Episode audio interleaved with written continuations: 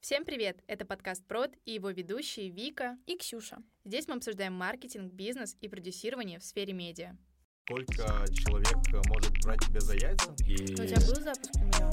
Я Недавно, так... а может быть давно? Э, внимание конвертируется в деньги. Сидят два моих главных хейтера, я понял. Не все могут взять, прийти и сделать свои бабки. Не все к этому готовы. И в этом выпуске мы поговорим об эмоциональном контенте и о том, как работать с реакциями аудитории. Сегодня у нас в гостях Никита Смирнов, контент-продюсер, блогер и человек, который точно шарит за хейт. Никита, привет, спасибо, что пришел. Привет, девчонки, спасибо, что пригласили. Можешь немножко рассказать о себе, чем ты занимаешься, какие у тебя сейчас есть проекты? А, да, как вы сказали, меня зовут Никита Смирнов, я эксперт по созданию продвигающего, продающего контента. А, я занимаюсь э, продюсированием, и сейчас э, я перешел в написание сценариев прогревов для экспертов, которые ведут телеграм-каналы, ну и также занимаюсь просто запусками в инфобизнесе. Ну и при этом никогда не забываю про контент, потому что контент — это моя сильная сторона, и это то, чем мне нравится заниматься очень сильно. Расскажи, пожалуйста, как ты пришел к этому? Это был э, очень долгий и тернистый путь. Дело в том, что я успел очень много чего перепробовать. Я и записывал видео, и снимал клипы для артистов, и одно время у меня в Краснодаре своя студия звукозаписи была. И я пробовал и издавать СМИ, и так вышло, ну и просто книги писал, издавал, и стихи писал. И так вышло, что в какой-то момент я понял, что я перепробовал типа очень много форм контента, и я могу делать контент вообще по любым формам. И потом с этим бэкграундом я пришел в продюсирование, потому что понял, что это перспективно, и там есть бабки. И теперь просто в запусках э, контент, контент-маркетинг — это моя сильная сторона. А можешь рассказать, пожалуйста, про свой последний кейс, на чем ты в последнее время работал? А, последнее время я долго выходил из выгорания и много, короче, перепробовал много гипотез по тому, как построить агентство, контент-агентство, и у меня был период э, огромного количества отказов. Типа я в месяц получал по 70 отказов, тестируя разные продукты, разные спросы и пытаясь э, понять, что нужно людям и понять концепцию своего агентства.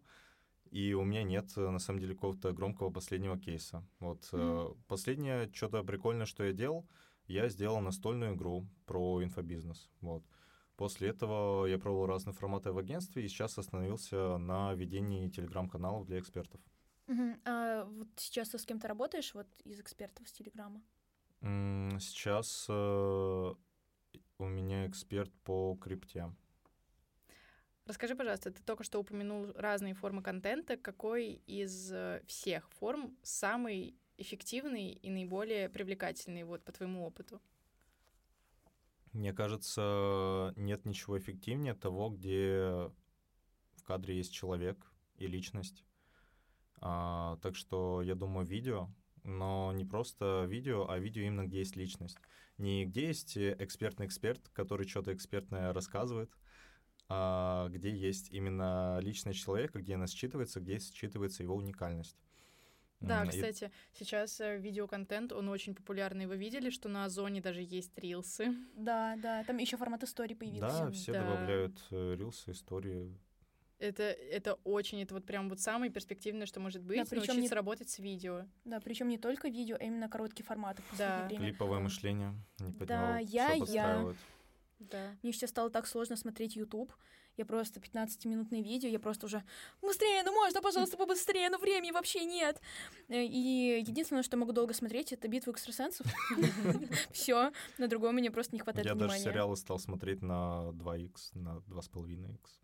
Офигеть. Да. Меня еще эта эпидемия не заразила, потому что я смотрю сериалы не на ускоренном формате и могу потреблять большое количество информации и контента какого-то, и мне нормально в целом. Но я не могу воспринимать лекции очень медленно, потому что, вот, допустим, я пыталась посмотреть лекции одного курса по продюсированию, и я понимаю, что все, мое внимание переключается моментально, если там идет какая-то пауза. Поэтому для меня очень важно, чтобы контент был прям постепенный и постоянный. И, допустим, опять же, если я смотрю какой-то долгий видос, то мне важно делать еще что-то параллельно. Потому что я как бы хочу захватить не качество, а количество. Ну, кстати говоря, то, что касается образовательного контента, как я понимаю, у тебя именно там хочется, чтобы да, было максимальное да. количество пользы минимальное да. количество времени. Да, да, а да, если да, что-то да. развлекательное, то в принципе можно, да. можно как бы и расслабиться. Да, да, да. Возвращаясь к видеоконтенту, как ты считаешь, какие самые важные элементы там должны быть, чтобы видеоролик залетел и вызвал какую-то эмоциональную реакцию у аудитории? А, ну, нужно отталкиваться от того, что нужно аудитории, прежде всего. И любой контент, который мы делаем, это диалог с аудиторией. И мы основываемся на том, что мы заранее ну, берем контент не из своей головы, а из того, что нужно аудитории. И если контент отвечает э, потребностям аудитории, он будет актуален. Но при этом э, есть какие-то фишечки, которые делают его более кликабельным. Mm-hmm. Там, э, когда мы даем какую-то пользу, которую люди хотят сохранить, и либо когда мы их дополнительно развлекаем. Так вот. Mm-hmm. А где тут найти границу между тем, чтобы транслировать свою личность и быть вроде самим собой, а, и при этом удовлетворять потребности аудитории? То есть не будет ли вот слишком сильная фокусировка ну, на ты потребностях... Про э, радикальное что-то. Типа я начну снимать только то, что от меня хотят, и я потеряю себя. Ты про это? Uh, да, ну просто ты сейчас сказал то, что вот нужно отталкиваться от потребностей аудитории. Как найти вот эту грань между тем, чтобы быть самим собой, и при этом вроде как удовлетворять потребности аудитории, но при этом не прогибаться под нее? Это для меня такие вопросы все время из разряда творчество или деньги. Я выбираю и творчество, и деньги. Ну просто как можно зарабатывать деньги, если ты не удовлетворен тем, что ты делаешь? Допустим, очень часто приходят э, какие-то эксперты и говорят, вот моя миссия в том, чтобы показать людям, что вот я смог выйти из грязи в князи, и у меня получилось заработать много денег, и у вас тоже получится. И потом, когда ты начинаешь с ними разговаривать, понимаешь, что это не их истинная потребность, и на самом деле они хотят транслировать совсем другое, и смысл их деятельности вообще в другом. Но при этом эта история из грязи в князи достаточно стандартная и всем понятная. И они делают это просто потому, что это трендовый, потому да. что это, казалось бы, залетает. Сюжет. Да, но деньги это не приносит большие. То есть они специально идут на консультацию, чтобы понять, как вот это вот интегрировать, все, как это развивать, чтобы получать много денег.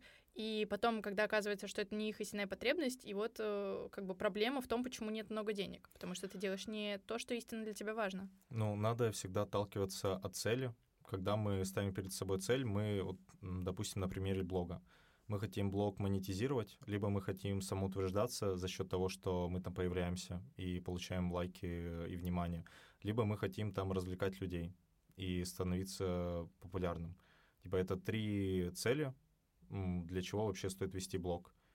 А, человек заходит в Инстаграм и неосознанно ставит перед собой одну из этих трех целей. И в зависимости от каждой из этих трех целей будет своя стратегия. И если ты выбираешь э, путь бизнеса, то тебе нужно продумывать контент, нужно над ним запариваться, и нужно не терять свою личность, но думать, э, как элементы личности вплетать э, более бизнесовый и экспертный контент. Угу. Хорошо, а что ты думаешь насчет того, что интервью с Блиновской и Собчак это был прогрев курсу? Я смотрел потом ее дебаты с это не то чуваком, который онлайн-школу заведует. Угу. Офигенный пиар-ход, э, просто восхищаюсь ребятами, очень классно они все сделали, молодцы. Вот прям, не знаю, э, это то, что мне нравится. Короче, э, я, если бы я делал запуски в сфере шоу-бизнеса, я бы делал именно так, через большой инфоповод, через много ходов очку и через создание ажиотажа, через много разных форм э, контента, а не просто из разряда... Блин, у Собчак э, большая аудитория, она бы могла в соцсети выйти и сделать банальный прогрев, но она сделала это через шоу. Блин, это гениально, это очень круто. На самом деле, да, вот эти вот нетривиальные ходы, креативные, это, конечно, круто, но меня то, что напрягло, это то, что она, получается, сделала видео, интервью, в котором она вроде как разоблачает инфо-цыгана, для того, чтобы привлечь потом всех к своему инфо-цыганскому курсу. То есть это какой-то double fuck. Но yeah. она сделала отстройку от конкурентов и сказала, что она не такая, как все. Все они инфо-цыгане, а я не такая. Но с другой стороны, да. А, но, кстати, еще есть вопрос честности и на том, насколько потом аудитория будет тебе доверять, потому что, купив этот курс, становится понятно, что это ну, какой-то аналогичный продукт, и это, грубо говоря, то, что сделано под копирку, и вернется ли потом к тебе человек. Но, с другой стороны, у Собчак, в принципе, такое амплуа неоднозначности, и она как раз-таки очень много выдерживает на том же самом хейте, и очень многие не любят, многие любят, но никто не бывает к ней равнодушен, и мне кажется, это очень сильно перекликается с нашей темой сегодняшнего выпуска. Э, и возвращаясь к эмоциям, как ты относишься к хейту и как ты считаешь, хорошо это иметь хейтеров, и вообще как можно их использовать для того, чтобы, наоборот, э, привнести пользу для самого себя и для своего блога? Ну, запрягаешь э, в лошадки, пусть они тебя тащат. Ну, хейтеры — это показатель того, что ты делаешь все правильно. А скажу так, э, когда у тебя развивается блог, хейтеры — это неизбежный этап, вот. И чем больше у тебя... Ну, то есть нужно, конечно, всегда смотреть на соотношение. И если ты делаешь какую-то странную дичь, которая отталкивает всех людей, и ты строишь из себя бунтаря, и играешь по этим правилам, то, ну, наверное, это будет что-то странное. Но, опять же, нужно смотреть на стратегию. Типа хейтеры — это классно, потому что это те самые люди, которые максимально охотно распространяют твой контент и максимально это, охотно кстати, на правда. него реагируют. Uh, у меня недавно появились хейтеры. Я Недавно, так... а может быть давно? Ну, в жизни у меня Нет? было давно много хейтеров, потому что первое впечатление обо мне это какой-то надменный, нарциссичный, самовлюбленный чувак. У тебя даже ник такой был в Инстаграме. Да. да. И в принципе, я почему просто говорю, может быть, не недавно, а давно, потому что, в принципе, мы познакомились с тобой Господи, когда это был год назад, полтора года назад. Ну да. И я тогда на тебя подписалась, и у тебя сразу же, в принципе, в контенте ты часто говорил о том, что у тебя много людей, которым не нравится твоя деятельность, но потом они как-то из хейтеров переключились в постоянных подписчиков. И, а, как я понимаю, и это даже лучших друзей. Да, да, и, как я понимаю, это такая перманентная история. А, по жизни, да, но в блоге они появились не так давно, когда мне прям в рилсах стали писать а, Господи, продолжай свой кринж, меня так вставляет от этого, я, ты просто говоришь какую-то лютую дичь, но это так э, плохо, что даже хорошо, что ты из разряда такого, я такой, вау, вот это уровень. Ну, то есть ты нормально к ним относишься. А как ты думаешь, как можно их, возможно, монетизировать или привлекать к тому, чтобы они генерили деньги и давали свои плоды? Это офигенный вопрос. Я сейчас попробую слух на него поразмышлять. Потому что кто такой хейтер? Это антиадвокат нашего бренда, который не удовлетворен нашей личностью или, может быть, качеством нашего продукта. Если он не удовлетворен качеством нашего продукта, и мы с этим вовремя не поработали, мы, скорее всего, потеряли человечка. Потому что если человеку продать плохой продукт, очень трудно его потом перевести в качество адвоката нашего бренда. А, и тут стоит э, прям связываться после того, как он наш продукт прошел, и брать обратную связь и предлагать какие-нибудь плюшки. А другой момент, если он еще не пробовал наш продукт, и он может потенциально нам принести деньги. Я сейчас с точки зрения бизнес-блога рассматриваю, да, можем потом еще рассмотреть с точки зрения э, хайпового блога, где мы стремимся к популярности. Вот с точки зрения бизнес-блога я бы его триггернул на то, что если он пройдет наш продукт, он может изменить э, о нас мнение. Но опять же, это всегда идет последовательность идей, которые нужно продать. Что о нас думает человек, который нас хейтит? Он думает, что а, какие-то личные качества у нас его не устраивают. И нужно... А, все начинается всегда с разговора с аудиторией, типа понять, какие личные качества их триггерят, понять, как мы эти триггеры можем использовать для того, чтобы э, повлиять на их мнение и триггернуть, может быть, даже еще больше на то, чтобы он э, задумался, все начинается с допущения. Когда мы допускаем мысли о том, что что-то возможно, это, в принципе, становится возможно. Главное найти комбинацию действий. Если мы в человеке зародим мысли, что, возможно, мы не такие плохие, как он думает, то останется только найти комбинацию действий, по которой э, следует этого человечка провести, к тому, чтобы он прошел наш продукт или распространил наш контент. И тут стоит думать о выгодах, которые получает человек, если он распространяет наш контент и если он заходит на наш продукт.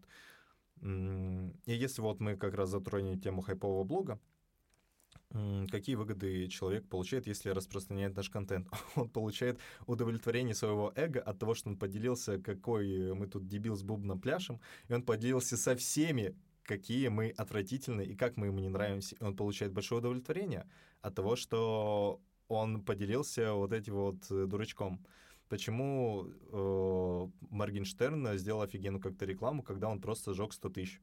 Типа он не вложил их в маркетинг, он просто сжег, и это даже по федеральным каналам показали. Потому что все хотели посмотреть, поделиться тем, какой он дурачок. Просто берет и зажигает деньги. Классный ход. Вообще для хайпового блога, мне кажется, хейтеры прям очень выгодно, потому что, в принципе, это те люди, которые будут тебя ненавидеть, но не будут смотреть твой контент, они будут на него реагировать, они будут вызывать не только в тебе, но и в других людях ответную реакцию, там, негативно-положительную, неважно, главное, неравнодушную. А если мы говорим про бизнес-аккаунт, то, конечно, здесь, да, здесь важно исключительно положительное плуа сформировать о себе, и очень четко отслеживать вот эту вот э, негативную обратную связь, очень хорошо ее прорабатывать. Например, если у нас были какие-то проблемы, э, у нас не так, в принципе, было много проблем, но если были какие-то негативные, негативный фидбэк в нашей онлайн-школе, то мы всегда сразу связывались напрямую с человеком, спрашивали, что ему не понравилось, как мы могли бы это исправить. Вот если бы мы сделали вот так, у тебя было бы такое впечатление или нет? И, как правило, мы расходились, в принципе, на хорошей ноте, то есть не было такого, что человек прям яро, не знаю, злился или доказывал о том, что нет, вы плохие. Нет, он обычно, если к человеку подходить рационально, хорошо открыто, то он, в принципе, дает адекватную обратную связь, и ее нужно всегда просто перерабатывать и внедрять в свой продукт. Еще хотел 5 копеек э, насчет хейтеров ставить. А, когда появляются хейтеры, это показатель того, что ты целостная личность, которая не нравится всем. И это очень классно, потому что когда многие люди начинают вести блог, у меня тоже такое было, я очень долго с этим боролся, со взломом психосоциальных барьеров, чтобы понять, э, что я не могу нравиться всем, что я не 100-долларовая банкнота. И, Хорошо сказано. Да. И э, со временем, э, э, просто будучи собой, проявляясь как личность, ты начнешь кого-то привлекать, потому что подобное притягивает подобного, и люди покупают у людей, и люди приходят на тебя как личность, а потом уже прогреваются твои экспертные пользы, у тебя покупают. Но э, при этом человек раз увидит какого-то дурачка в ленте, он не станет на тебя смотреть второй раз, увидит какого-то... Э, главное, чтобы ты вызывал внимание, захватывал внимание, неважно, какую реакцию ты вызываешь. Потому что, скорее всего, поначалу ты будешь вызывать отторжение, и это классно, потому что с шестого-седьмого раза э, человек э, заинтересуется, что ж это э, за дядя Петя, тетя Вася, про которого вокруг говорят, э, почему, типа, он так людей захватывает, привлекает, и все-таки придет и заинтересуется. Да, это, кстати, правда. Я тоже считаю, что важно внимание, и сейчас как раз все большие компании, все большие блогеры борются именно за внимание, а не за там деньги те же самые, потому что внимание конвертируется в деньги. В да, но, но это факт, живем. да, потому что в принципе во всем медиапространстве мы на самом деле э, это же вот этот сдвоенный экономический рынок, мы как человек, который хочет заказать, например, рекламу, мы покупаем какой-то элемент контента. Например, мы заказали рекламу блогера в формате поста. По сути, грубо говоря, мы покупаем пост у него. Но на самом деле мы покупаем не пост, а аудиторию, ее внимание, ее вовлеченность, ее доверие. Вот насколько бы это жестоко не звучало, то, что мы покупаем людей, но это так и есть, этот сдвоенный экономический рынок и так далее.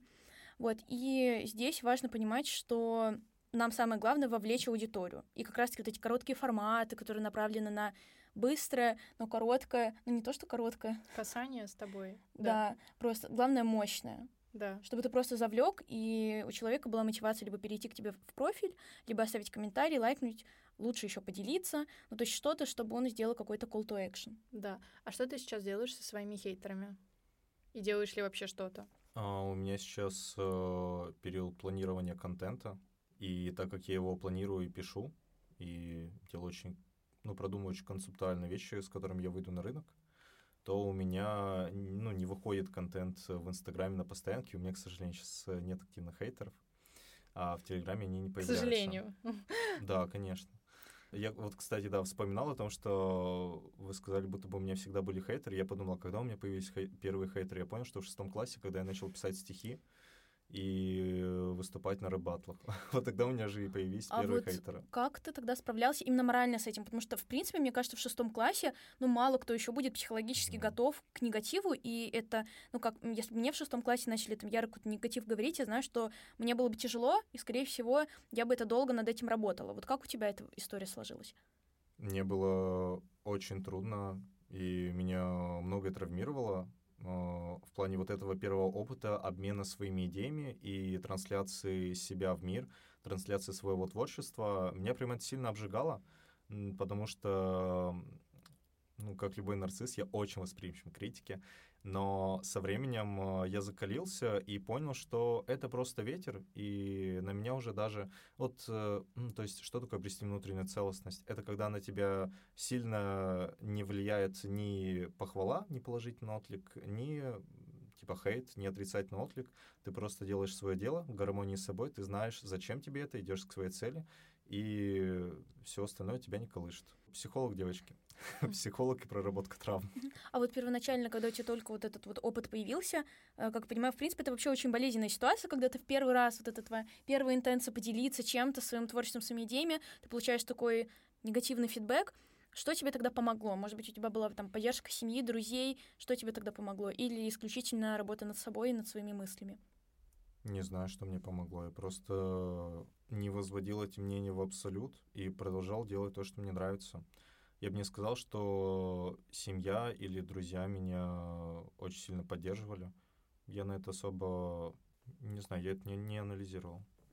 Потому что мне кажется, что если ты сталкиваешься с хейтом, вот если бы, например, я была вот, я представляю, мне 6 лет, я начинаю писать там стихи, я получаю такую критику, мне было бы так больно, мне было бы так обидно, я, мне было бы потом так сложно поделиться дальше, и мне было бы очень важно получить человеческую поддержку от родителей, от, от кого-нибудь, типа хотя бы кто-то, чтобы меня поддержал, потому что если нет вот этой поддержки, ты ее должен из себя как-то сам э, ее вынимать, а когда ты еще не совсем психологически зрелый, тебе сложно самому для себя типа программировать поддержку. Я в этом плане очень благодарна своим родителям, которые всегда... Я знаю, что если что-то будет, они всегда будут на моей стороне.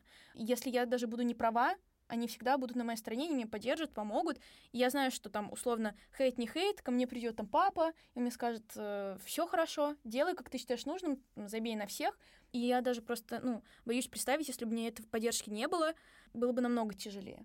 Да, у меня тоже была история, когда я только начинала делать какой-то контент, я думала, что я буду журналистом, публиковала посты просто в Инстаграм, просто картинки, фотки. И тут в какой-то момент мама мне подсказала, что можно писать посты.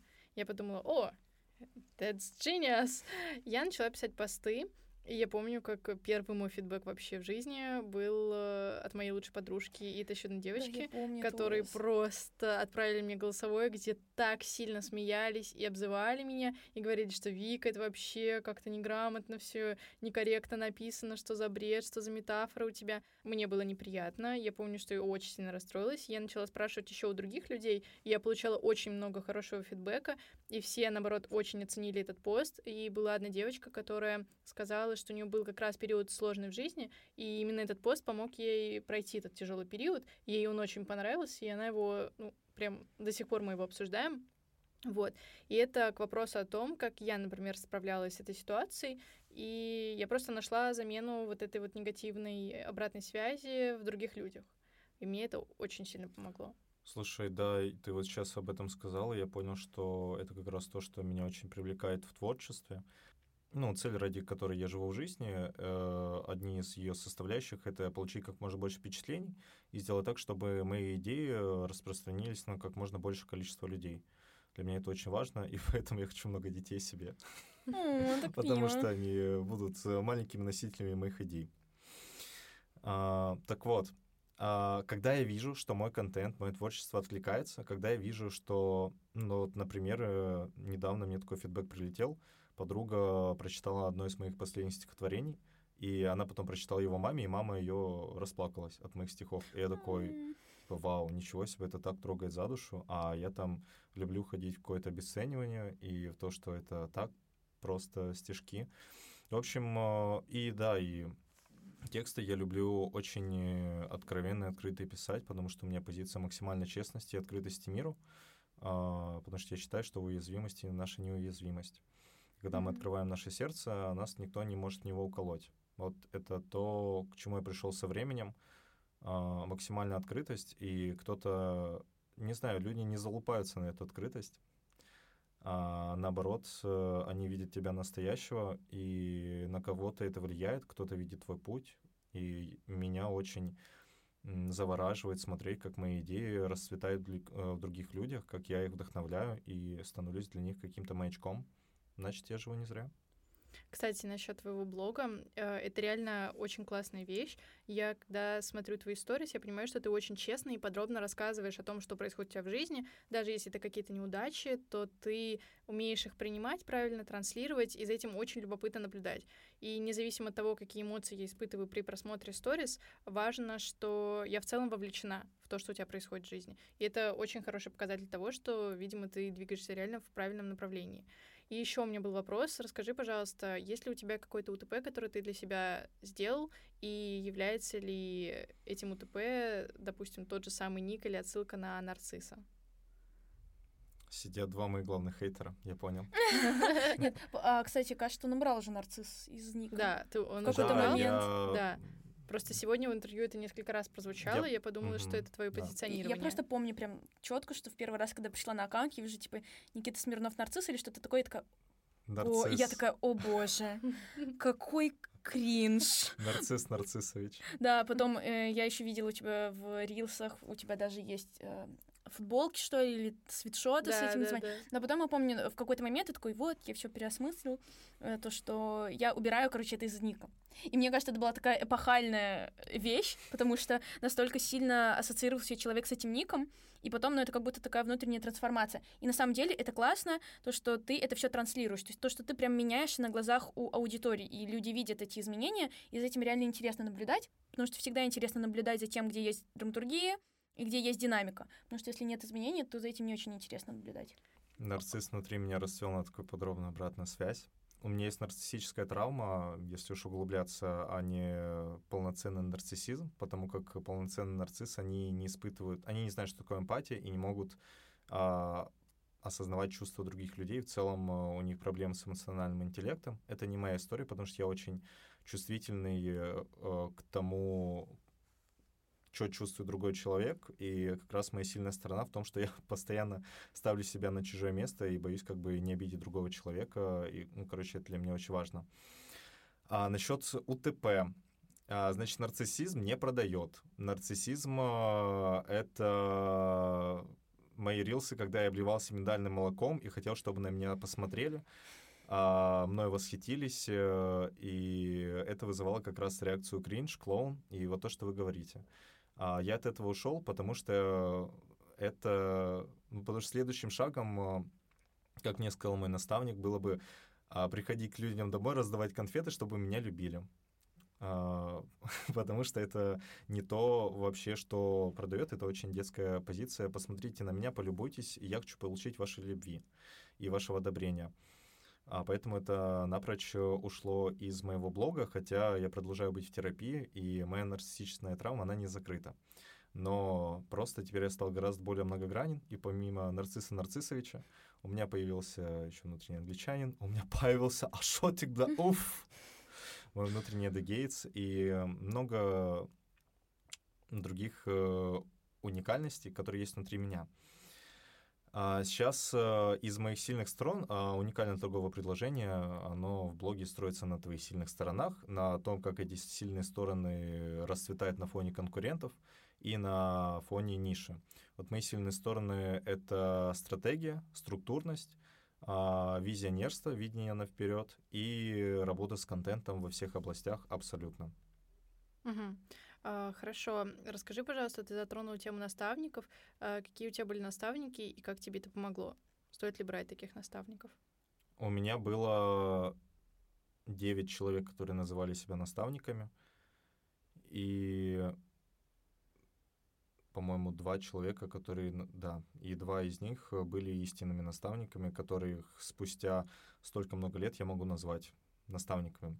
В моем телеграм-канале сегодня выйдет пост может, уже вышел, вот Ложкин висел, где я такую мысль вкидываю про то, что а, ты, сейчас без мата переформулирую, что вы будете скупать курсы наставников-наставников, чтобы получить э, больше уверенности и больше а, признание, зацепиться за вот эту силу, потому что почему мы берем наставника? Потому что нам кажется, что мы сами не можем э, сделать тот результат, мы хватаемся за кого-то выше, чтобы понять, э, чтобы этот человек сказал, как нам сделать этот результат, какой волшебный инструмент, но какой главный инсайт в том, во-первых, что ты свой самый главный наставник, это то, к чему я пришел со своим последним э, наставником.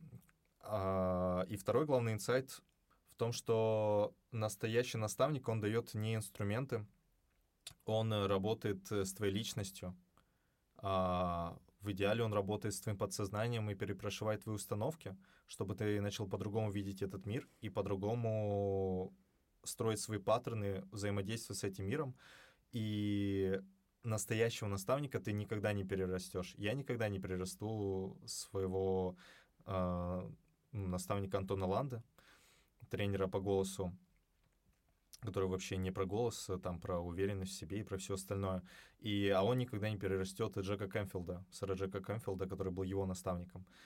Mm-hmm. А, там ученики, которых я буду брать наставничество, тоже вряд ли когда-то перерастут меня, потому что я очень быстро меняюсь, очень быстро трансформирую. Разве здесь не подходит фраза, что ученик... А, ну, ну, это про Пушкина и про Жуковского, когда ученик перерос своего учителя, да. Да. Такие, мне кажется, ситуации могут быть. Мне кажется, это просто про то, что чаще всего предполагается то, что, в принципе, твой наставник, он уже сильно выше тебя в какой-то, в каком-то скилле. И пока ты будешь меняться, он будет продолжать меняться в том числе, да. и это как бы параллельная не просто, история. Не просто в скилле, ну да, это тоже имеет место, но даже не просто в скилле, а в парадигме мышления. Потому что я понял, что на рынке инфобиза никто новому меня ничего научить не может после Антона Ланда. И вопрос не в инструментах, не в знаниях, а в парадигме мышления. После Антона Ланды у меня сейчас масштаб, ну, парадигма такого мышления, что я стал верить и во Вселенную, и в энергию, и там, внутреннюю взаимосвязь, поддержку, и в то, что все мои мысли материальны, хотя я всегда был максимально рациональным, земным, собирался поступать на мехмат или на эконом, а, но в конечном счете мои скиллы технические — именно твердые, они очень сильно выросли, но не давали мне большого уровня дохода, а, потому как мне не хватало мягких навыков, и в целом а, как бы наш мир движется в сторону soft skills. Меня, конечно, инфаркт может хватить, когда я услышу, что кто-то стал продюсером просто через знакомство по чашке чая, потому что меня жестко на это триггерит, так как я очень долгое время качал именно хард-скиллы и думал, что типа это все фигня ваш soft skills но это другая тема. Вот возвращаясь к теме наставников, э, настоящий наставник, он дает э, только частичку себя, он вкладывает в тебя свой крестражик. Он не может дать тебе всеобъемлющий океан знаний, который у него есть. Он может только, если у него есть океан, он может дать тебе море. Если твой наставник — это море, он может дать тебе озерца. Если большинство моих наставников э, были бы странными озерцами, речками, ручейками, делали вид, что они океаны, потому что это тенденция инфобизнеса, а выстирали мне странную лужу. Я, я только думала, вот будет ли метафора с лужей, мне прямо она напрашивалась здесь. Да, и в конечном счете это давало просто разочарование в жизни, разочарование в себе, разочарование в наставнике. И с этим разочарованием я двигался от наставника к наставнику, от наставника к наставнику. И никто не мог утолить мой голод, мой голод знаний, мой голод проявлений и мой голод э, к тому, чтобы сделать результат. Потому что а, наставники наставников, псевдонаставники и формалисты, они не дают э, твердого результата, потому что твердый результат, он появляется на мягком взаимодействии, на работе с подсознанием, на работе с перепрошивкой твоего мышления и установками. И это как раз классификация парадигмы. Это то, что дает настоящий наставник. Он переносит тебя в новую парадигму мышления угу. потому что все результаты идут от мышления. А наставники наставников и формалисты, они выдрачивают инструменты, дают тебе инструменты. И если тебе не подходит инструмент, ты идешь лесом к другому наставнику наставников. Угу. А, а тогда получается, что... Ну, у меня было два поинта. Первый получается, чем отличается работа с психотерапевтом и с наставником, потому что, как ты уже сказал, для тебя важно, чтобы наставник работал с твоим сознанием, своим мышлением, с переустановкой каких-то негативных установок, тавтология, но тем не менее. Вот чем отличается работа этих двух специалистов? А, есть очень много разных классификаций. Есть психологи, психоаналитики, бизнес-коучи, а, наставники, а, бизнес-тренеры. Как бы названий много красивых разных много, но критерии одни и те же. Первое — это насколько человек может брать тебя за яйца, то есть насколько масштаб мышления человека а, больше твоего и насколько он может тебя взять и направить.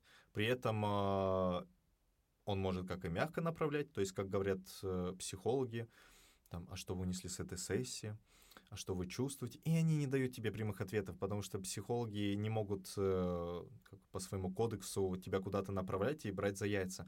Наставники, бизнес-тренеры, коучи, они де- действуют более жестко. Но опять же, смотря какой коучинг мы берем, да, но там кардинальное различие в том, что они берут и прям жестко тебе говорят, что делать. Делай 1, 2, 3, придешь к своему миллиону, придешь к своей цели.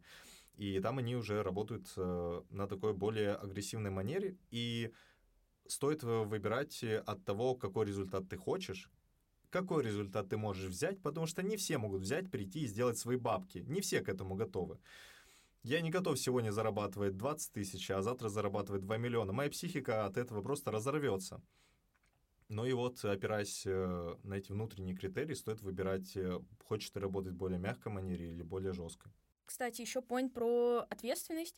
А, просто иногда, мне кажется, со стороны, что вот эта вот а, мотивация постоянно вот искать наставников, а, искать какую-то поддержку, ну, вот в таком формате это очень выглядит как, например, если у меня есть цель похудеть, я пойду скуплю всю литературу по похудению, я посмотрю все видеоуроки о том, как лучше похудеть, но не, ну, как бы буду делать это в первую очередь, но не буду переходить к действиям, хотя действия, по сути, все прекрасно знают. Нужно но просто... Это псевдодействие и откладывание настоящего действия. Да, и как раз-таки очень часто люди, которых я знала, которые приходят к наставникам, они как будто просто хотят переложить ответственность uh-huh. и за результат. То есть как будто я приду, и пускай он за меня все сделает. Очень часто у нас была такая ситуация в онлайн-школе, когда приходили ребята и говорили, а вы мне гарантируете результат?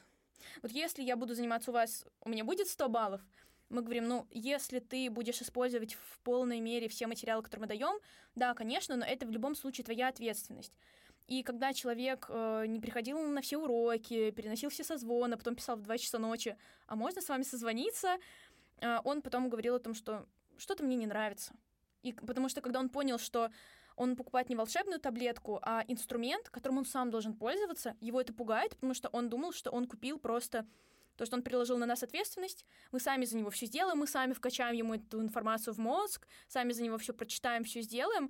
А, и это, конечно, в корне неправильная стратегия, потому что в любом случае, кому бы ты ни пришел, это не будет волшебная таблетка, это будет твой мозг и твоя работа над собой. Твоя ответственность и твои действия. Твоя ответственность в любом случае, потому что никто за тебя твои проблемы не решит, как бы грустно это ни звучало. Возвращаясь к контенту и в целом к твоему блогу, ты сейчас не ведешь активно каких-то проектов, как ты уже сам сказал, и в целом позиционируешь себя как эксперта, но при этом нет у тебя постоянной, стабильной занятости и проектов и запусков. А, как реагирует на это аудитория? Воспринимает ли она тебя как эксперта? Какие реакции ты обычно получаешь? Ну, я получаю не очень много реакций в Инстаграме, потому что я его не веду. А второй момент, э, в Телеграме у меня прям повысилась как-то активность, э, когда я стал больше вести личного контента, что для меня необычно. А, и третий момент, э, возвращаясь к внутренней целостности, я не перестал быть экспертом от того, что у меня нет сейчас эксперта на запуске, от того, что последние громкие кейсы были сделаны год назад. Тем не менее, это мои кейсы. Это я полгода продюсировал онлайн-школу по журналистике топовой своей ниши, и я всегда искал новые подходы, изучал геймификацию. Я по-прежнему знаю очень много по продюсированию. И э, как бы то, что у меня нет э, кейсов за последний месяц-два, не умаляет моих заслуг. А, далее. Всему придет свое время. А, одним из поинтов, которому научил меня мой наставник, это то, что у меня больше нет возможности делать посредственно. Я должен делать уровни как бы без мата это сказать, уровень э, перфекта, в общем-то.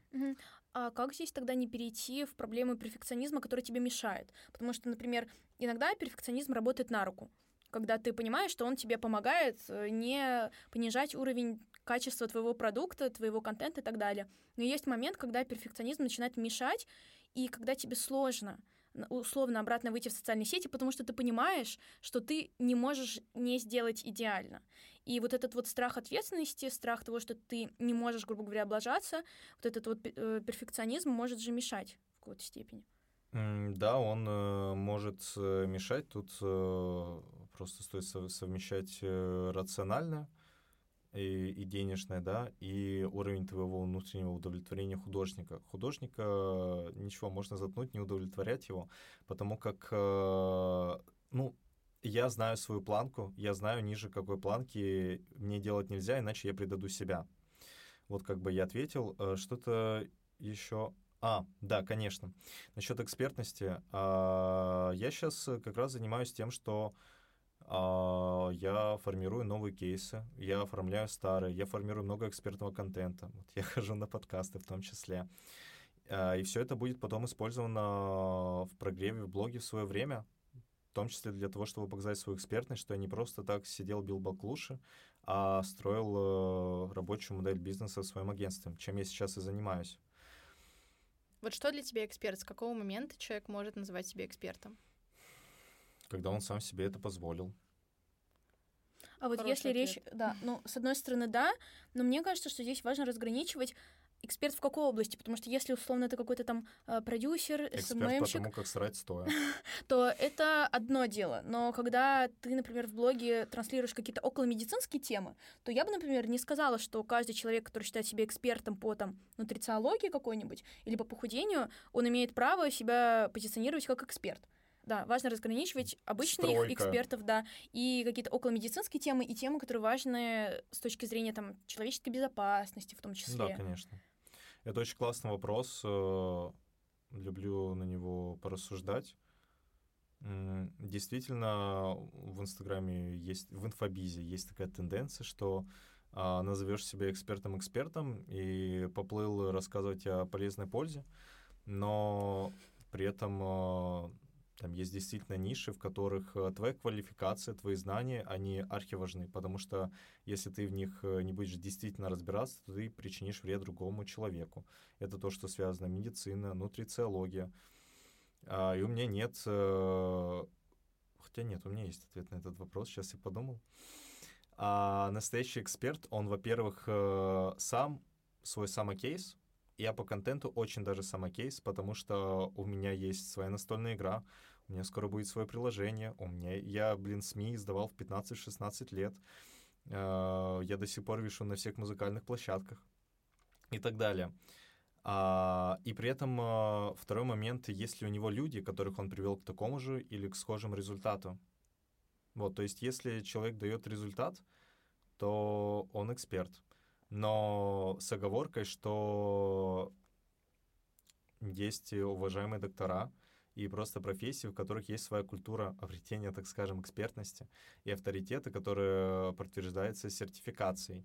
Точно так же не каждый диванный психолог э, может себя называть психологом настоящим, потому что это там тоже очень специфичная профессия, которая требует квалификации, и там у них есть всякие переобучения и так далее когда вы покупаете курс э, на какую-то околомедицинскую тему, у психологов, неважно, э, всегда обращайте внимание не только на продающий сторителлинг человека, на то, как он вас может убедить, но и смотреть на его образование, на его сертификацию и так далее, потому что в этих темах это очень важно, и вы должны понимать, что если вы не обратите на это внимание, то здесь можно причинить вред самому себе, вот, потому что я видела кейсы, когда крупные блогеры создавали продукты там по тому же самому похудению, не являясь при этом вообще экспертами.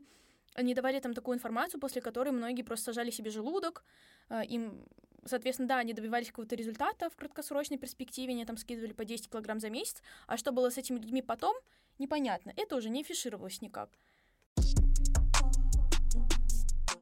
Порассуждав немного на тему экспертности, скажи, пожалуйста, готов ли ты брать на себя ответственность при запуске какого-то продукта, курса и гарантированно принести результаты там, в прибыль от миллиона рублей? Вот, мне кажется, просто сейчас очень много появилось экспертов, которые называют себя экспертами, но не могут взять и ответственность за свои действия, и не могут принести тех самых результатов. И вот, что ты думаешь на эту тему? А, я долгое время думал, что в маркетинге нельзя ничего гарантировать, в продюсировании нельзя ничего гарантировать. Я снимал с себя ответственность, был в детской позиции. Потом э, мне как-то одна девушка на Каздеве сказала, слушай, мне надоело, что маркетологу плачу 60 тысяч, просираю их, и он мне говорит, что он не может ничего гарантировать. И я понял, что это как раз может быть моей киллер-фичей, потому что я настолько много всего перепробовал, и настолько у меня глубокая методология, что я понимаю, что запуск на миллион сделать вообще не проблема, нужно просто смотреть на активы человека. И Но у тебя был запуск на миллион? У меня не было запуска на миллион. Ну просто знать, знать, как сделать и сделать, это разные вещи. Ну, вот как сделаю, наверное, твое внутреннее возражение, оно закроется. У меня сейчас моего такого внутреннего возражения нет, и это даже в том числе мое УТП, потому что я по активам человека, я могу сказать, за сколько у него будет запуск на миллион. За какое время? Да. Окей. А ты смотрел мой блог?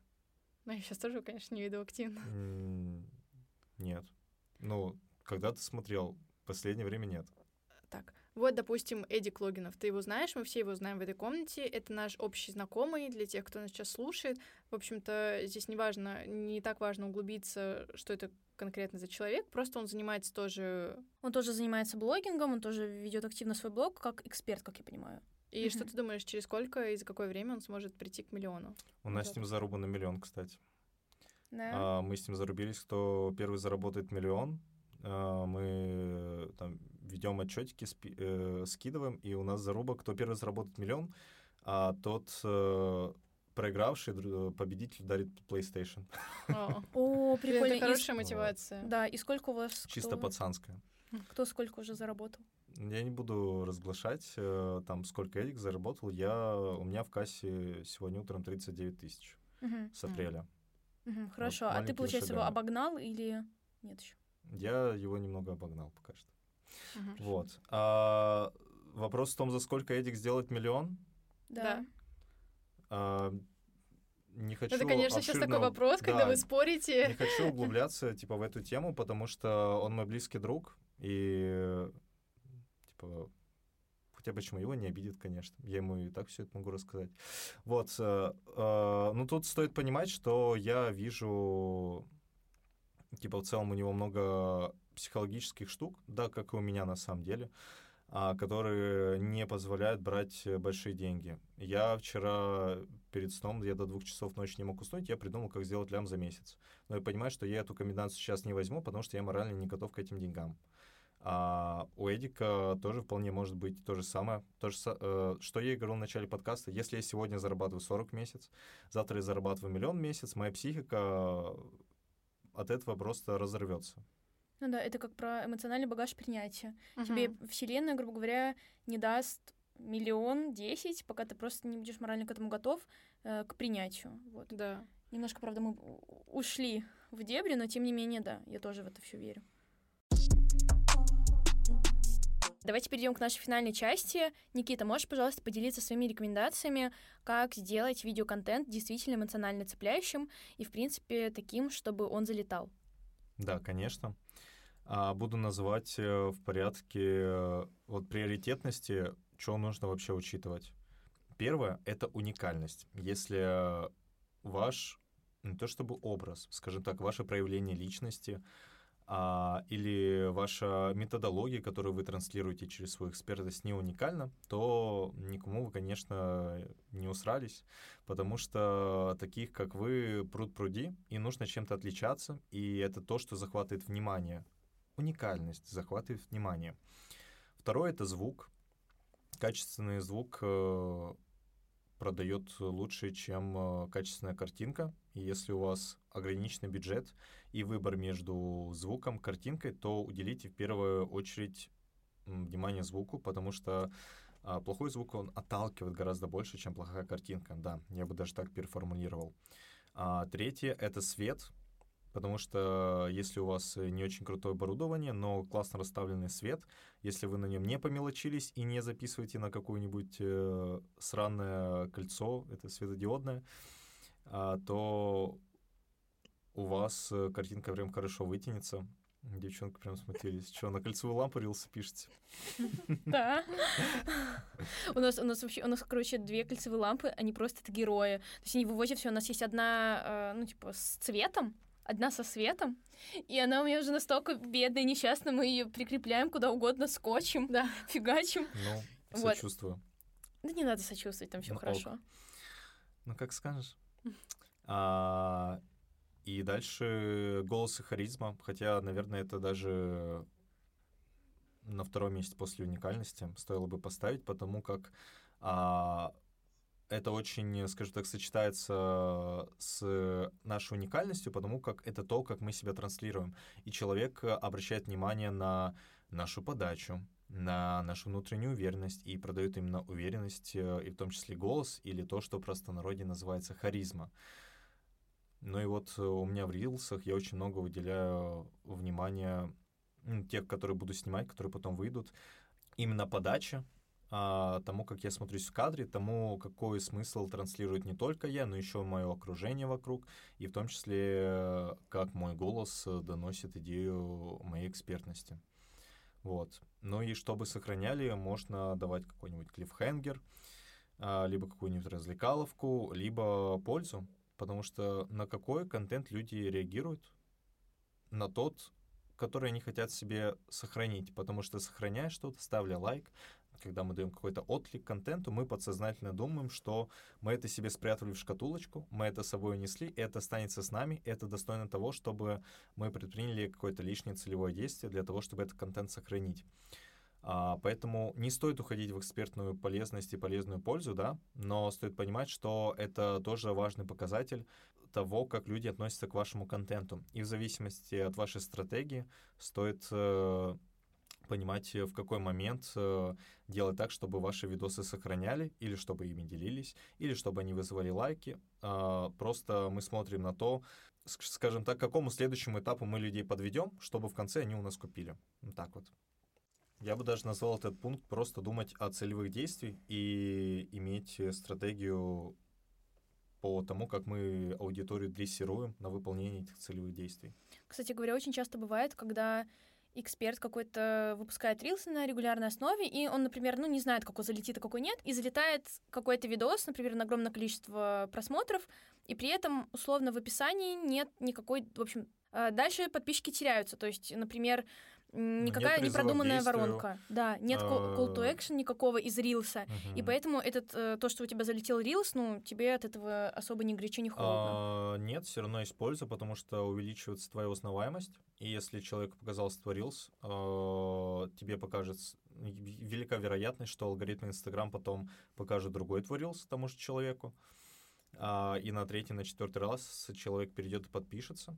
А там даже если он перешел, э, то он видит шапку твоего профиля, он уже дальше там может попасть в твою воронку дальше. Ну, конечно, типа в нашей идеальной картине мира наш каждый рилс, он к чему-то ведет, он может чему-то призывать, если это на нужном этапе нашей стратегии находится.